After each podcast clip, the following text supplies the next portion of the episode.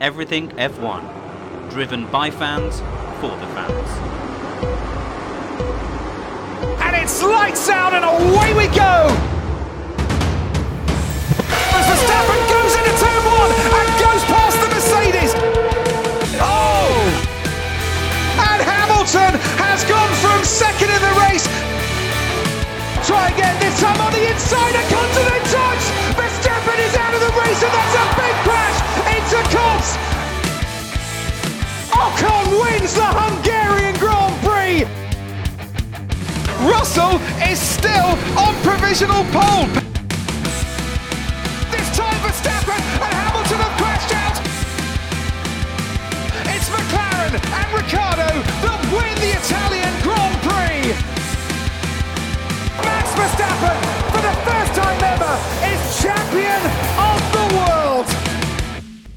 Hello and welcome to the Everything F1 podcast. We've got a very special episode for you today. We've got a very special guest to chat to. My name is James Tiller. Alongside me from the Everything F1 team today, we've got Steph. Hi, Steph. How are you? I'm good, thank you. Are you, James? Yeah, very good. Thank you. Thanks for asking. We've also got Sean. Hi, Sean. How are you? Very well, thanks. Looking forward to this one. I am too. Our spe- very special guest is Michael Italiano. Now, you might recognize the name, but we'll let him have a little brief introduction about who he is uh, and, and what he does in the motorsport world. Hi, Michael. How are you? Hey James, I'm I'm great, thanks, and nice to meet you, Steph and Sean as well.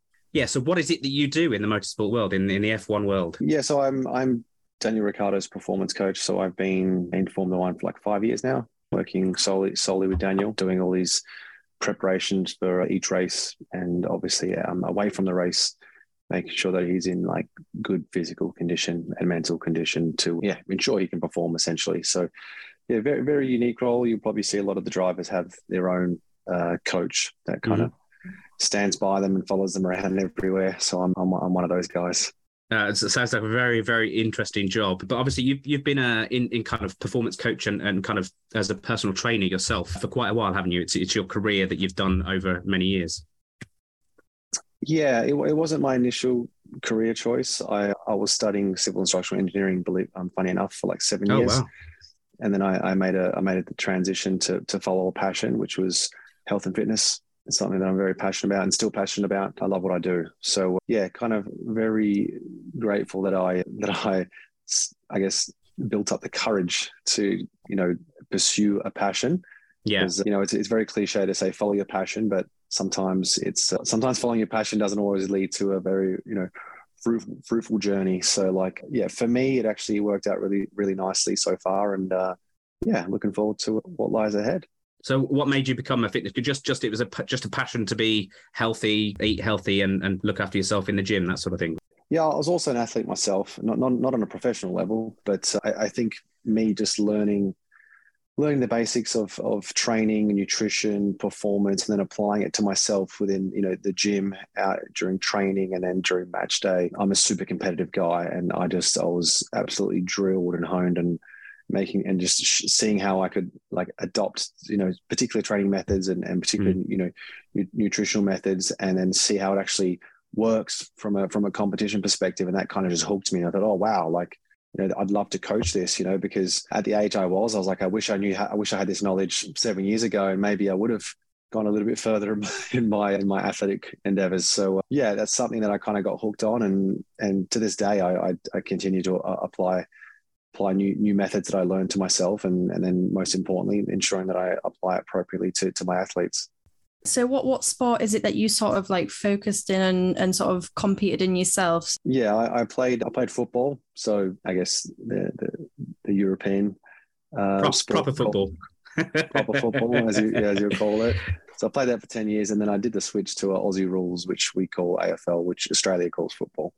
Right. So yeah, I, I guess for yeah, I, I technically went from soccer to football, and then now I kind of I went played Aussie rules, and that was like my my sport of, of choice eventually as I got older. And yeah, there was a it was, a very very fun sport, very brutal on the body.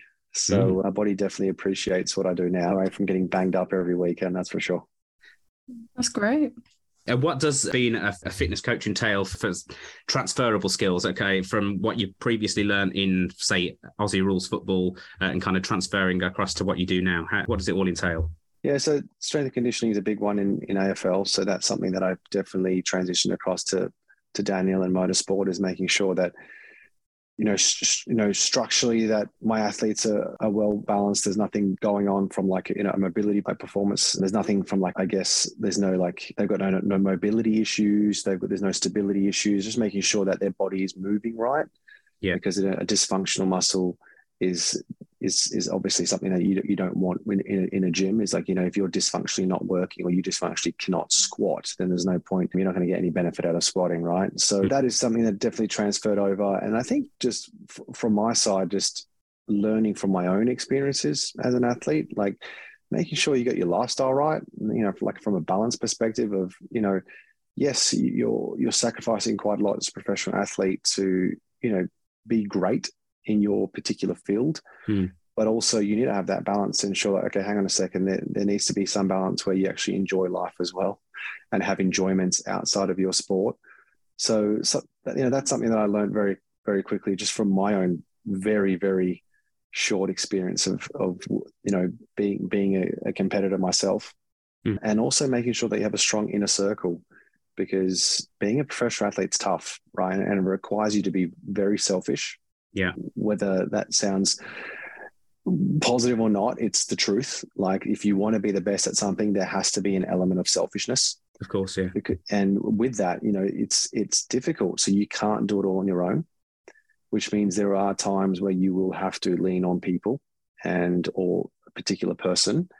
So it's always so it's very important that you have a, a very close inner circle that you can trust and where your best interest lies lies. So yeah, I guess they're two main things that I kind of like brought through like coaching from my experience, you know, with working with Daniel and other athletes, like, okay, making sure that they're right, they do have a good internal environment and also making sure that they do have a life outside of their sport. Yeah. So I'm sure that's that is key to it all. Sean, Yeah, so you, you mentioned him there. So I suppose, uh, like you said, the, the, I suppose the name you're most well known with is Danny. So I suppose, how did you meet Danny? Where, where does that relationship originate from? Yeah, it was very random, won't lie. I met him through a mutual friend within my teenage years, but Daniel was traveling quite actively at the time from from memory. So he was in Europe racing in Italy, trying to obviously pursue his dream of making Formula One. So he he flew over at a very early-ish age to compete in the European Championships, you know, which is particularly like the the most common like I guess route of actually getting to Formula One, especially if you're in mm. Australia. It's like okay, if you want to mix it with the best, you need to move to Europe quite early on because that's kind of where the the benchmark lies. So I'd only really see him maybe once a year, maybe over Christmas, just to say good day and maybe do some like casual training together because he knew that I, I was I, I loved my training. He knew I had mm. similar interests when it came to looking after myself and you know trying to improve my performance as an athlete. So it was that was always a, a very mutual common interest of ours. So we always did a bit of training together, but it was very casual. Like we never spoke about working together from a professional level. And it was very surprising for my end. End of 2017, he sent me a random message at the end of yeah, so at the end of this of the F1 season in 2017, Hmm. he sent me a message and asked if I want to come on board in 2018, which was yeah, very surprising. I was a strength, strength and conditioning coach at the time in Perth, WA. I had a had a range of clients, had a range of athletes, but uh, no no no motorsport athletes. So that was uh, it was exciting, but very daunting at the same time. did you say yes straight away, or did you did you have to think about it? No, of course, I was I was very interested, but I, I, I, knew that I knew there was going to be some. Uh, yeah, I guess there had to be a discussion for sure. I didn't know. I guess I didn't really understand the role. You know, Mm. like coming on as his coach, I was like, okay, hang on, what does this actually entail? So, yes, very interested, of course. So I waited till he came back to Perth in mid December. I think the message was like start of November. So he uh, he left me hanging for about six weeks before he came back, which is a long which is a long six weeks. Mm. And uh, when he finally got back to Perth, we sat down and, and discussed the role and, and his expectations and what was expected of me and you know what I had to change and what I had to do from you know what I had to sacrifice essentially. And yeah, fortunately enough, everything kind of fell into place and things had to move really quickly because preseason started in January. I had to pack my bags and move to Europe and find a rental and find a place to live and all that, all that, all that kind of you know nonsense you do when you when you move abroad. Bit of a whirlwind. uh, yeah, it, it was. It was a massive blur for me. Like it, it, I didn't even get time for it to sink in. I, I really, really didn't. Like I remember getting to race one in Melbourne, And I think 2018 was the first year Netflix started. So that's like that was like Mhm. the first year like Drive to Survive was going to start. And Mm. I just remember seeing so many cameras, and I, I did not, I did not expect it to be. I didn't expect a race weekend to be as hectic as it was. and I remember him turning to me, and he could see that I was quite, was quite taken back. And he's like, "Don't worry, they're not all like this." But uh, no, no, they, they, they definitely were. so once once you kind of got the idea of the job, what what was it that you had to focus on for Danny? Was it lots of neck work and that sort of thing? Because as a Formula One driver, obviously you have to have a really strong neck with all the G force that you go under. Did you? Is that something new that you had to discover yourself when you took Danny on? Yeah, fortunately enough, I I worked closely with his previous coach just to get a lot of information about Daniel as a, as a, as an athlete. You know, what are his strengths, what are his weaknesses, understanding his training loads, make sure that I'm not overtraining him, what he, what his requirements are from a physical capacity, nutritional capacity, and kind of just worked with him for the first year. Um, he was just kind of like, I guess, sitting back and just, you know, if, if I had any questions, I had someone that I could lean to and, and have a bit of support. So I was quite fortunate there. I guess the first year I was just a big sponge. I really was. Like I didn't really, I didn't really impact too much on my own personal co- coaching methods because because Daniel was quite developed at the time. I think he was seven years in in the, in the F1 system when I came in. So you know he already had his ways and of and, and methods of and, and preparation of how what what worked for him. So I didn't want to come in and change a whole lot, not knowing too much about him. So yeah, the first year was a big, big learning curve and just being a bit of a sponge, seeing what worked, and then having a bit of a debrief at, at the end of the year and kind of giving him my, I guess, synopsis and an overall view on, okay, this is what I think worked, and this is what I think didn't work, and this is where I think we could do better. And then now over the years, I've just slowly molded to what I feel Daniel needs best. And yeah, what we did back in 2018 is completely different what we do now, and that's the beauty of sports science. It's it's forever mm. evolving, and there's forever you know is forever different ways how you can optimize performance, enhance enhance athletic ability, and that, that's that's something that I completely love, and that's you know I'll, I'll continue to to try and break the mold of traditional coaching and making sure that I can get that extra one percent out of my athletes. Steph. Yeah, so completely moving on from like the whole physical side of things, Daniel's had a huge amount of success within Formula One. From the minute you started working with Daniel, what's been your favorite moment with him to spend with him and experience? I guess it's an obvious one, but winning's always nice. And the reason, and the reason why winning's nice is because pe- people, I guess, you, you work hard for the result, right? You you can't control the result, but everything you work towards is generally an extrinsic goal, which is usually a result, whether it's winning a championship in, in your own sporting field. So yes, it's it's very hard to go past as like one of I guess my favorite memory with Daniel. Have you got a specific win?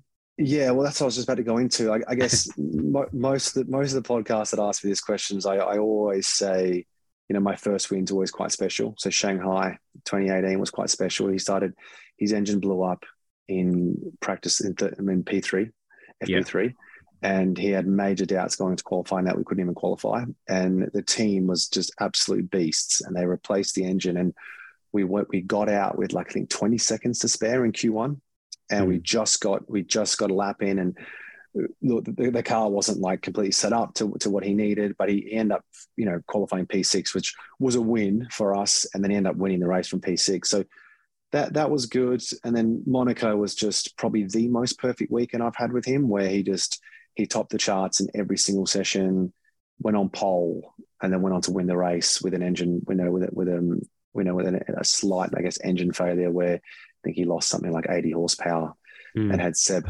Seb up the back of him for the entire race, which felt like that race that race felt like six hours for me. But Must have but- felt like but 12 looking- for Daniel then. pro- pro- probably, but I, I do I do think like looking back, like once once we, me and Daniel finish up, I, I do think. I mean, hopefully hopefully there's more to come, but Mm. I think like now, I think the Monza win last year has kind of taken over that for me. It's probably the first time I've said that, and it's mainly because a wise coach once told me that your your greatest growth can come from your darkest times. Mm. And there, there was a very dark time last year where, you know, Daniel wasn't performing to, I guess, his own standards. You know, the, the, the external world had their own you know standards of Daniel. We we can't control that, but it's also like you know you also take that with with a compliment. You know, people mm. do have high standards of him because they, they do realize of you know the caliber of driver he is, and it just wasn't working for us last year. And you could probably agree that he pulled that win out of nothing, like it came out of nowhere, and and, and I was really proud of that. Like that was a that was probably yeah i'm probably going to say that's probably my proudest moment only because he had his back against the wall for for, for nine months you know mm. media was on him on his back for the entire time you know consistently getting beaten by your teammates never fun mm. you know that's that was the reality of it all and very easy to go in your shell and, and hide and you know i guess you know build up some bitterness and, and blame the world for all your problems but uh, you mm. know he went out that race and uh, he reminded everyone that he's he's still good enough so yeah, that, I think that race has more meaning now for me. Oh, and we're not so secret McLaren fans on the podcast, so that was definitely a highlight of last year for us. Getting oh, the one, nice. getting getting the one two there, it was fantastic to see. And obviously, you know, Danny Rick's such a lovable character as well. You know, every everybody has great things to say about him.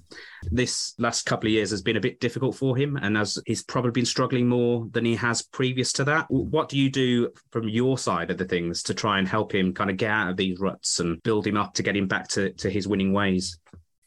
Yeah, a bit of positive reinforcement. You know, like life's life's as good as how you look at it. Mm. And uh, the thing is, with you know, Daniel's bad day is probably 90% of people's good days, you know? So yeah, yeah, yeah, you, yeah. kind of, you kind of you got to look at it that way. And I think any athlete in any sport is always going to go through a bit of a roller coaster, right? I, I, I, don't even think if you look at the best players in the world, whether you talk about Roger Federer, LeBron James, you know, Michael Jordan, you know, Tom Brady, I think there's always been a particular time in their career where they've faced some some adversity and they've faced a bit of, you know, off form, as you mm. probably want to describe it. And that's that's part of being a sportsman. You're never gonna, as as much as you'd love to in a perfect world and be on top of your game for, for, for your entire career. It's never going to be the case. You know, you could even talk about Lionel Messi this year. You know, struggling a little bit at the start of the year with PSG. So, yeah, I think it was just making sure that he understood that, you know, it's it's not it's not forever, right? It's it's it's temporary. Focus on what you can control, right? So you can't control there's a lot of external factors in motorsport that you can't control, which is the frustrating thing about it all, right? It can it can create a bit of an emotional whirlwind where you know you travel 12 hours to, to, to Japan and then you could be hit turn one or you get a puncture or you know you could be Carlos Sainz and just have an you know aquaplane in, off lap one, which that could happen to absolutely anyone you know mm. at a given time. It's just and then you know your race ends. That stuff, the stuff you just can't control. So for us it's like okay let's let's ignore the external environment and let's just focus on what we can control. And what we can control is obviously our emotions so how we actually deal with it all our attitude so how we approach every race weekend and how we approach our training right? So you know what do you want to get out of training? How hard are you going to train? How committed are you going to be? These are all factors that you can control like your intent. So the, these are the stuff that i kind of like focus on when daniel be like cool let's just focus on the process right? And then the rest will kind of fall into place. And yeah, it's obviously easier said than done, but me as a coach is where I come in to, to help him with that and guide him it must be a, a roller coaster of of what you go through as well. Do you get? I mean, it's it must not be easy for sort of his circle of of people as well that he travels with, you know. And obviously Daniel goes through it all, but so does so does everyone else. So it must be so difficult. But you've worked with him in in three separate teams. I'm not too sure if you'd be inclined to say which was the better work environment for you both. Which did you feel more comfortable and at ease with? Yeah, I mean, it's a hard one because first year I was ne- I was never really comfortable because I was in a new environment, and then obviously the the longer you stay within a sport and the longer you're with a, a particular athlete, the more comfortable and you become, and you kind of you're nurtured in that environment. So yeah, I think that's hard to hard for me to comment. I, I will say though, like you know, you, you change a team and you probably think that everything really does change. I mean, the, the names change. The, you know, some processes within a team change that you kind of got to have to get up to speed with. But come race race weekend, it's it's the same. You know, you're in a garage and you're racing to win. You're just wearing different color. So and and you know, I, I guess you could say from a driver's capacity, I guess a different car is is very different too. You know, and that's something that Daniel's obviously been been involved with over the last three seasons. It's like, okay, you know, the McLaren car is very different to the Renault car, and the Renault car is very different to the Red Bull car. So I think from a driver standpoint, is a lot more different than what I actually have to go through as Yeah. as a coach. But fortunately enough, I've I've had very fond and, and positive experiences with with with every team that I've I've been a part of, and I, I wouldn't change it. And you know, to this day, I'll I'll walk past Red Bull or I'll walk past Alpine, and got plenty of friends in in in, in their uh, in their hospitality that I'll always come and come and say hello to. And which has the best food, just out of curiosity? Oh shit! Well, I'm actually friends with all, all the chefs as well, so I need to be careful what I say here. but I'm going to say they've all got their particular dish. So, like for, for McLaren, they do like their brownies is iconic. So they Mm. do a really good brownie. Where Rossano from Renault, what now Alpine, he did like the best lasagna. He was so good at lasagna. And Red Bull used, I don't know if they still do it, but they actually used to make their own home ice cream.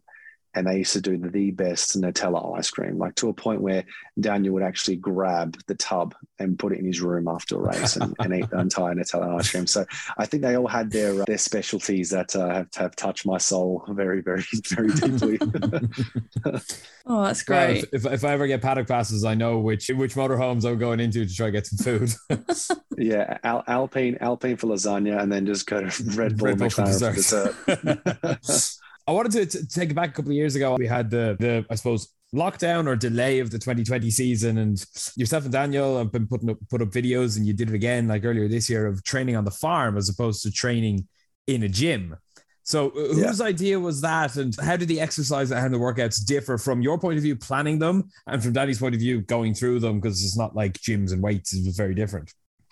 Yeah, I guess from my point, I had no bloody choice. We were in lockdown, so I had to, I had to figure out a way how to train him. And we're on a farm, uh, so I thought, okay, well, I asked him like, where, where, where do you store all your tractors and and all your gear? And he said, uh, and he pointed up down the hill, and he said, down there. So I, I grabbed the buggy and I, I drove down and had a bit of a look, and I found some found some chains and I found some concrete Hmm. bags and found a sledgehammer and a tie, and I thought, all right, I can make this work here. So. Uh, I uh, found some logs and I thought, all right, I'm going to create a bit of a circuit here. And, uh, you know, believe it or not, he, he actually really enjoyed it. I think the, the thing is that Daniel, he like, he loves, he gets, he gets bored real quickly. So you need really, you need, really need to freshen things up. So I think, you know, bringing him down to his farm and, all right, cool, we're going to do a farm workout. That actually uh, really excited him. We actually had a good time, played some music and just smashed it out. And all I remember is our hands just got filthy. I probably, we Hmm. probably should have wore gloves because, uh, yeah, we're picking up cement bags and rusted chains. And I think we had to wash our hands like four or five times after the session. But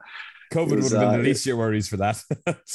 yeah, yeah, no, there was no COVID. There's, was, there was no COVID on this farm. I think he's got uh, he's got land for days on that farm. So there was not a there was not a, a human in sight. But it was, I guess, it was it was quite nice. Like, is is just different, right? You're out in the open, you're out in the sun, you're out in some nature. So uh, yeah, um, it, it was good fun. And yeah, Daniel, I think he did some did we did some filming and yeah, I think he posted it. It actually it was it was a good one. We had some friends to join us as well.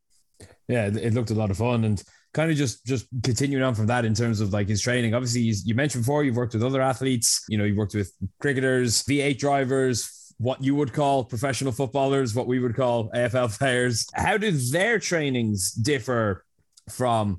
A Formula One driver, or even say the Formula One, a Formula One driver versus a V8 supercars driver, obviously, like there'd be a, a different requirement for downforce and stuff like that, and G-force training. So, how how how how is it different from from like athlete to athlete and sport to sport? Yeah, it's it's very different. It's there's, it's very sport specific. You know, I, I think the, the V8 boys they they've got a bit of neck support and helmet support with with their actual their setup. So I mean, I hope they don't take this in the wrong way, but they probably don't need as strong as necks as as what uh, the Formula One boys need. So.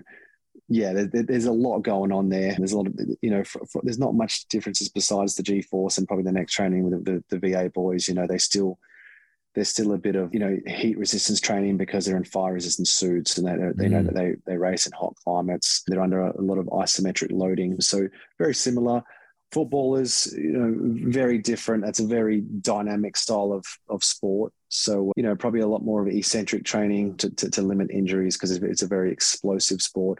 Probably a lot, a lot more cardiovascular heavy because you know I think I think the boys doing like over 14 kilometers a, a game from memory if, I, if I'm if I'm standing correctly. So and you know and and that's that's that's a fast pace where you know the the, the Formula One drivers I think their heart rate probably only goes up to 60, 70% of their max heart rate. And it probably sits sits there for, for an entire race, depending on, you know, their, their heat environment and also the, mm. the altitude.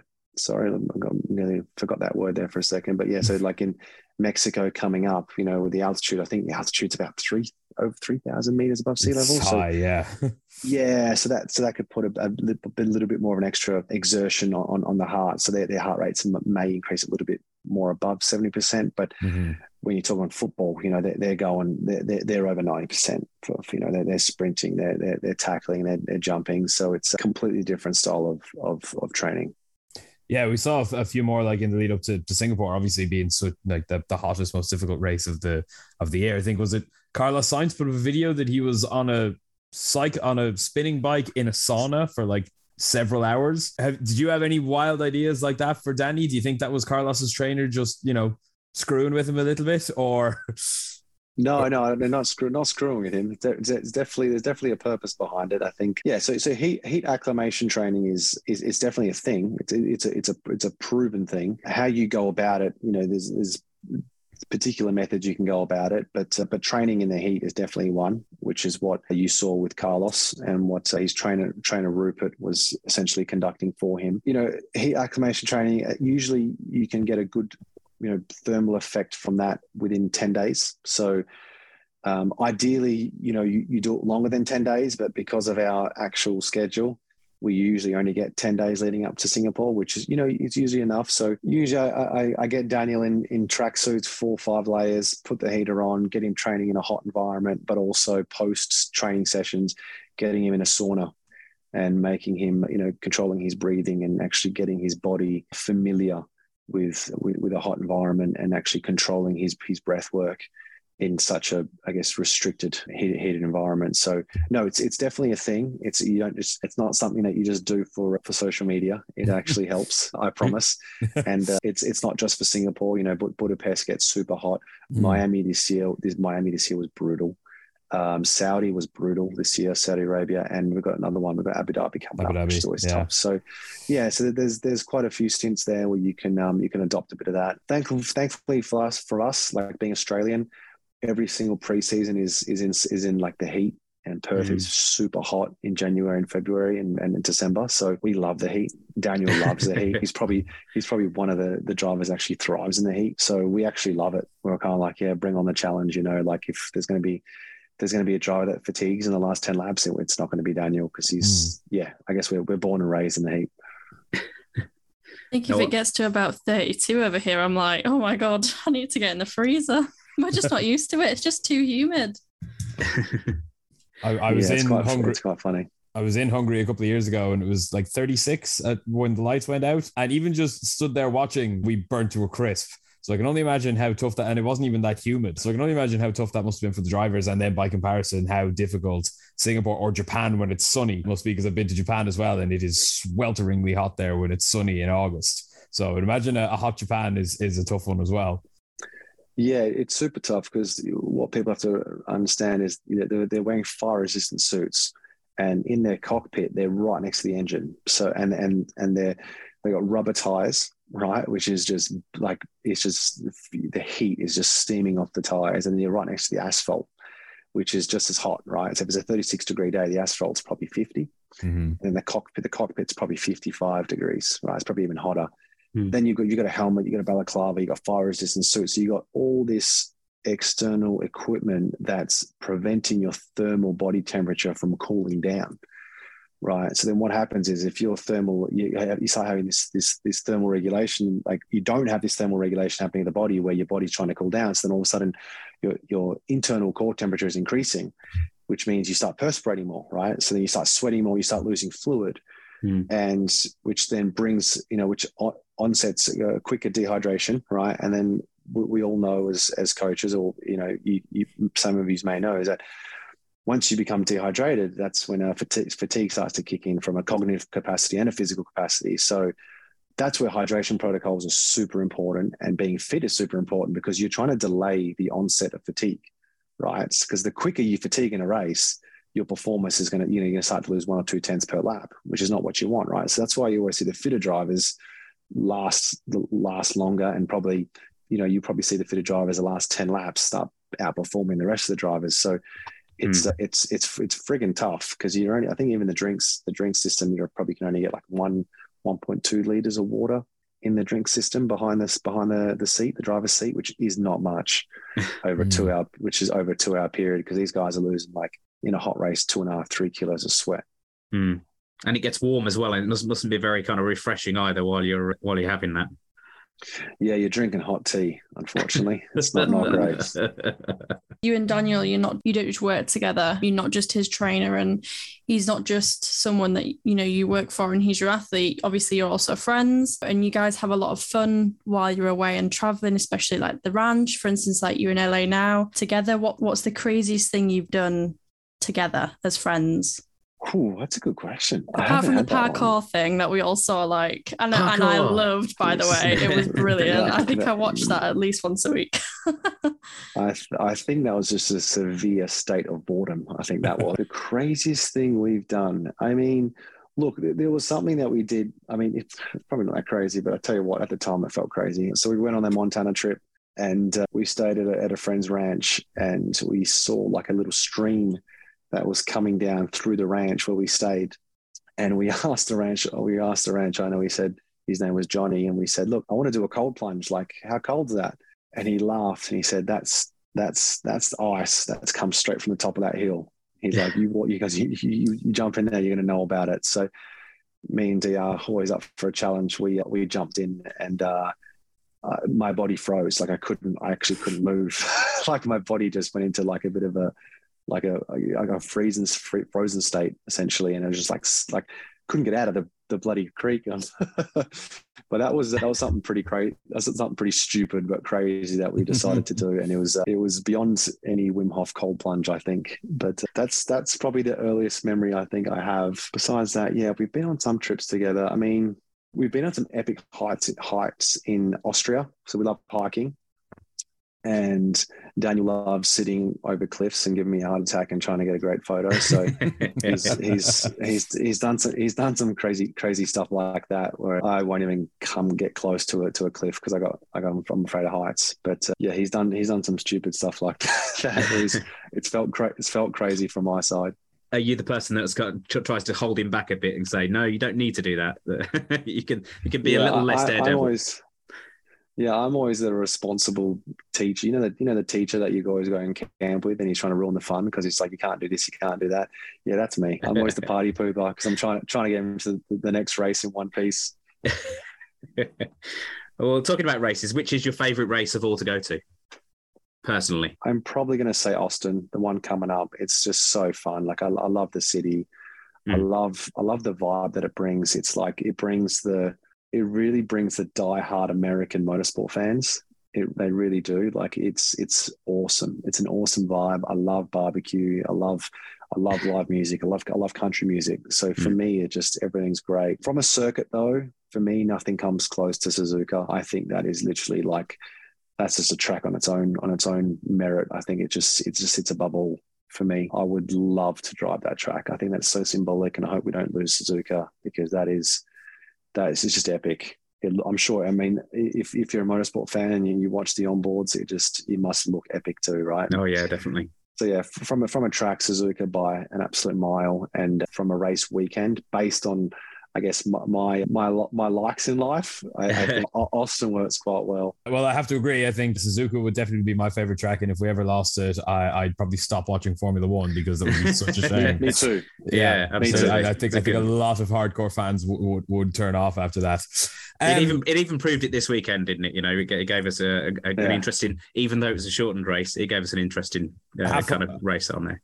Half five in the morning, I got up for that, and I watched two hours of a red flag. Is how much I love Suzuka. No, I, I got I got up for it, and then I was like, "Oh, it's a red flag. It won't it won't be on for ages." And I went back to sleep, and then I woke up an hour after it finished, and I was like, oh "I can't no! believe I've just missed I- it all. Like, I got up all you know early for nothing." Oh, so my mad girl, my girlfriend refused to get up first thing with me, and when she woke up at eight o'clock, the race was just starting. So I was a little bit annoyed about that. Looking to the future, obviously, you know, D- Danny said himself this this weekend that it's potentially, unfortunately, looking a bit unlikely they'd have a seat for next year, which obviously is a huge shame. We're McLaren fans. We're uh, sad to, to see him go. And I think everyone who's ever watched Formula One in the past five years, 10 years, is a Daniel Ricciardo fan. So with the uncertainty around what he's doing next year, where does that leave you? Like, do you stay with him? Do you follow him to a new team if he takes on like a reserve role? Or do you maybe part ways for, for a while until something else comes along for him? Where does that leave you?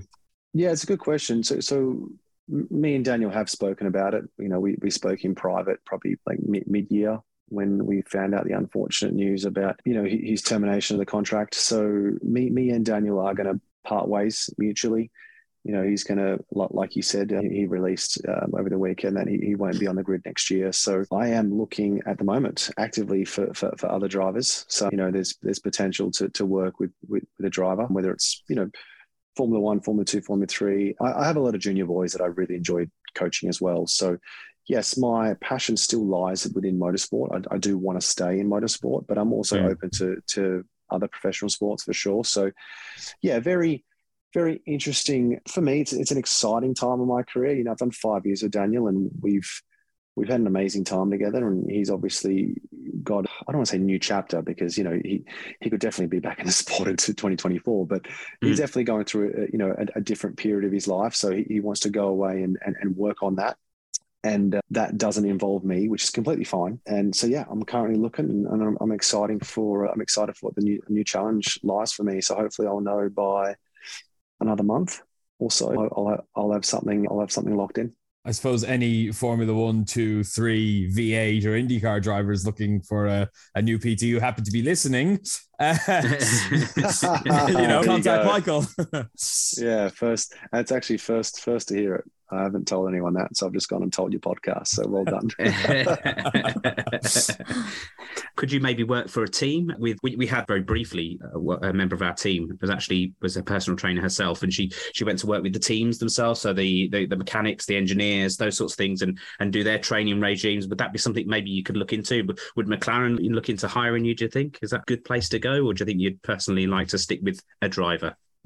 Yeah, no, that's definitely a potential. But if I'm being completely honest, I, I do want to stick to to training athletes. That's that's my that's my niche. That's my forte. That's what I love doing, and I've I've just I've built up in you know incredible knowledge and experience within motorsport athletes, and I think it's such a niche field, and I'd love to continue that, and I'm I'm very confident it will. Good. Yeah, Steph. well, I'm just so upset. I feel like I'm gonna cry. Oh, like Daniel was like the first, the first driver that I loved of Formula One when I was younger, and I just don't want, I don't want his smile to go. I mean, I sung him "Happy Birthday" at Silverstone for Christ's sake. Like, I didn't think that he'd be leaving so soon, you know. But hopefully, we'll see him back in in 2024. Yeah, it's it, it, it's gone. It's felt it's felt quick. Like the, the five yeah. years ago, it felt super quick, and yeah, I, I guess that's the that's the I guess that's the hard thing about Formula One is that it moves quick. Mm. You know, there's there's only there's only a particular amount of drivers in, in the world that, that get to do this sport. So, you know, you have to you have to make the most of it, and you have to just embrace it because before you know it, you're going to a season without seeing Sebastian Vettel and Daniel Ricciardo, and it's going to be it's going to be weird, man. Like mm. that's you know it's it's and it's just uh, yeah, it's the way sport works, right? It's the transition. I don't think if you told us in 2014 when Danny came in to start wiping the floor with Vettel that the two of them would be leaving the sport in the same year, that anyone would have believed us.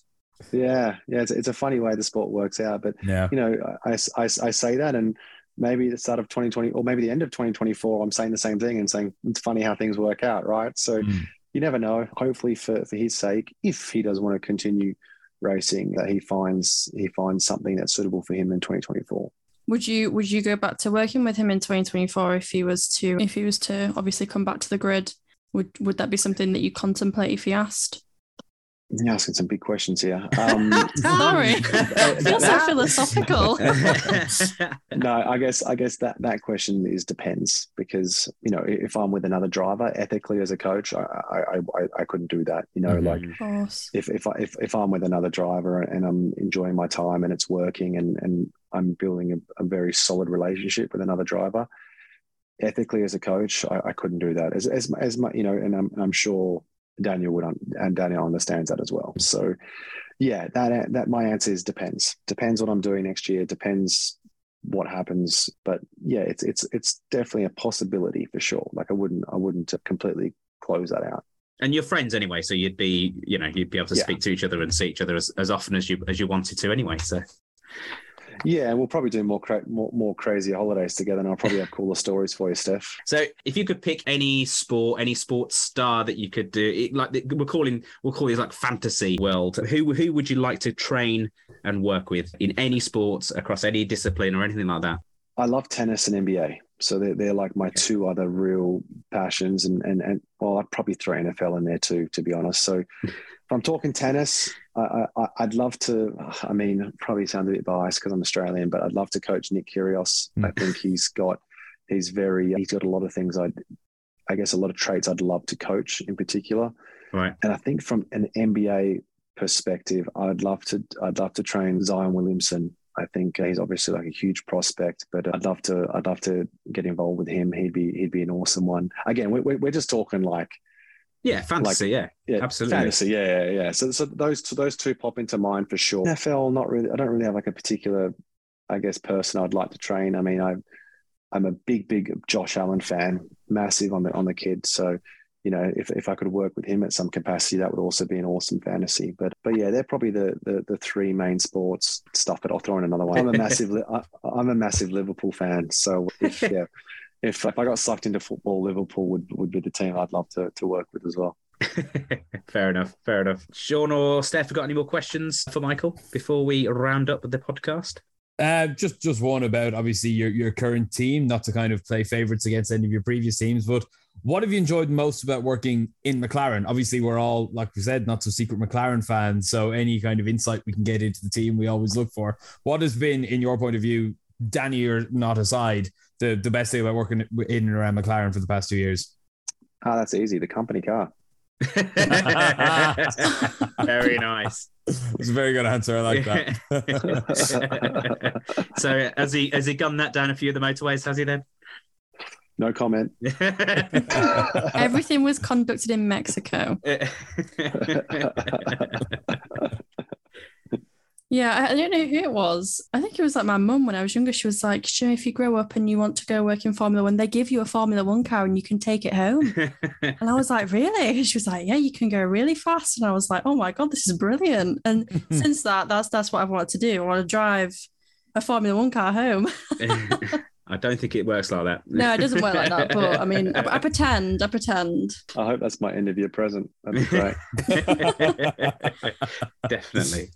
Do you have any plans for the rest of the day slash week on the run up to uh, the next race? yeah, we'll do a bit of neck training. What else am I gonna do for him? A bit of like a bit of just like done like dynamic stretching stuff just to keep him keep him mobile. So pretty easy day for me. And I've I'm I've gone back to university so to do more studies because I get bored really easy. So then I just I try and I go back to university. Believe it or What not. is it you're stupid, doing? But so I'm doing like a, um, a master's in like applied sports science. So I'm looking at like cognitive performance in motorsport. So I'm doing some research and literature. So I've got, I've got a 5,000 word literature review that I need to do. So that's going to keep me Ooh. busy. For the You rest of the can day. you can come do my dissertation for me if you like. That'd be a whole boatload of words Well, off my plate.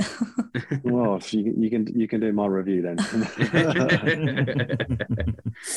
well, it's been really, really good talking to you anyway, Michael. It's, I've, I've really enjoyed it. Everyone Thanks, should James. absolutely go and follow you on your Instagram and follow you, uh, or go go and visit your website. And if you want a personal trainer, if you're a, a Formula One driver up and coming, or Formula Two, Formula Three driver, give Michael a call. Love that. Thanks, James.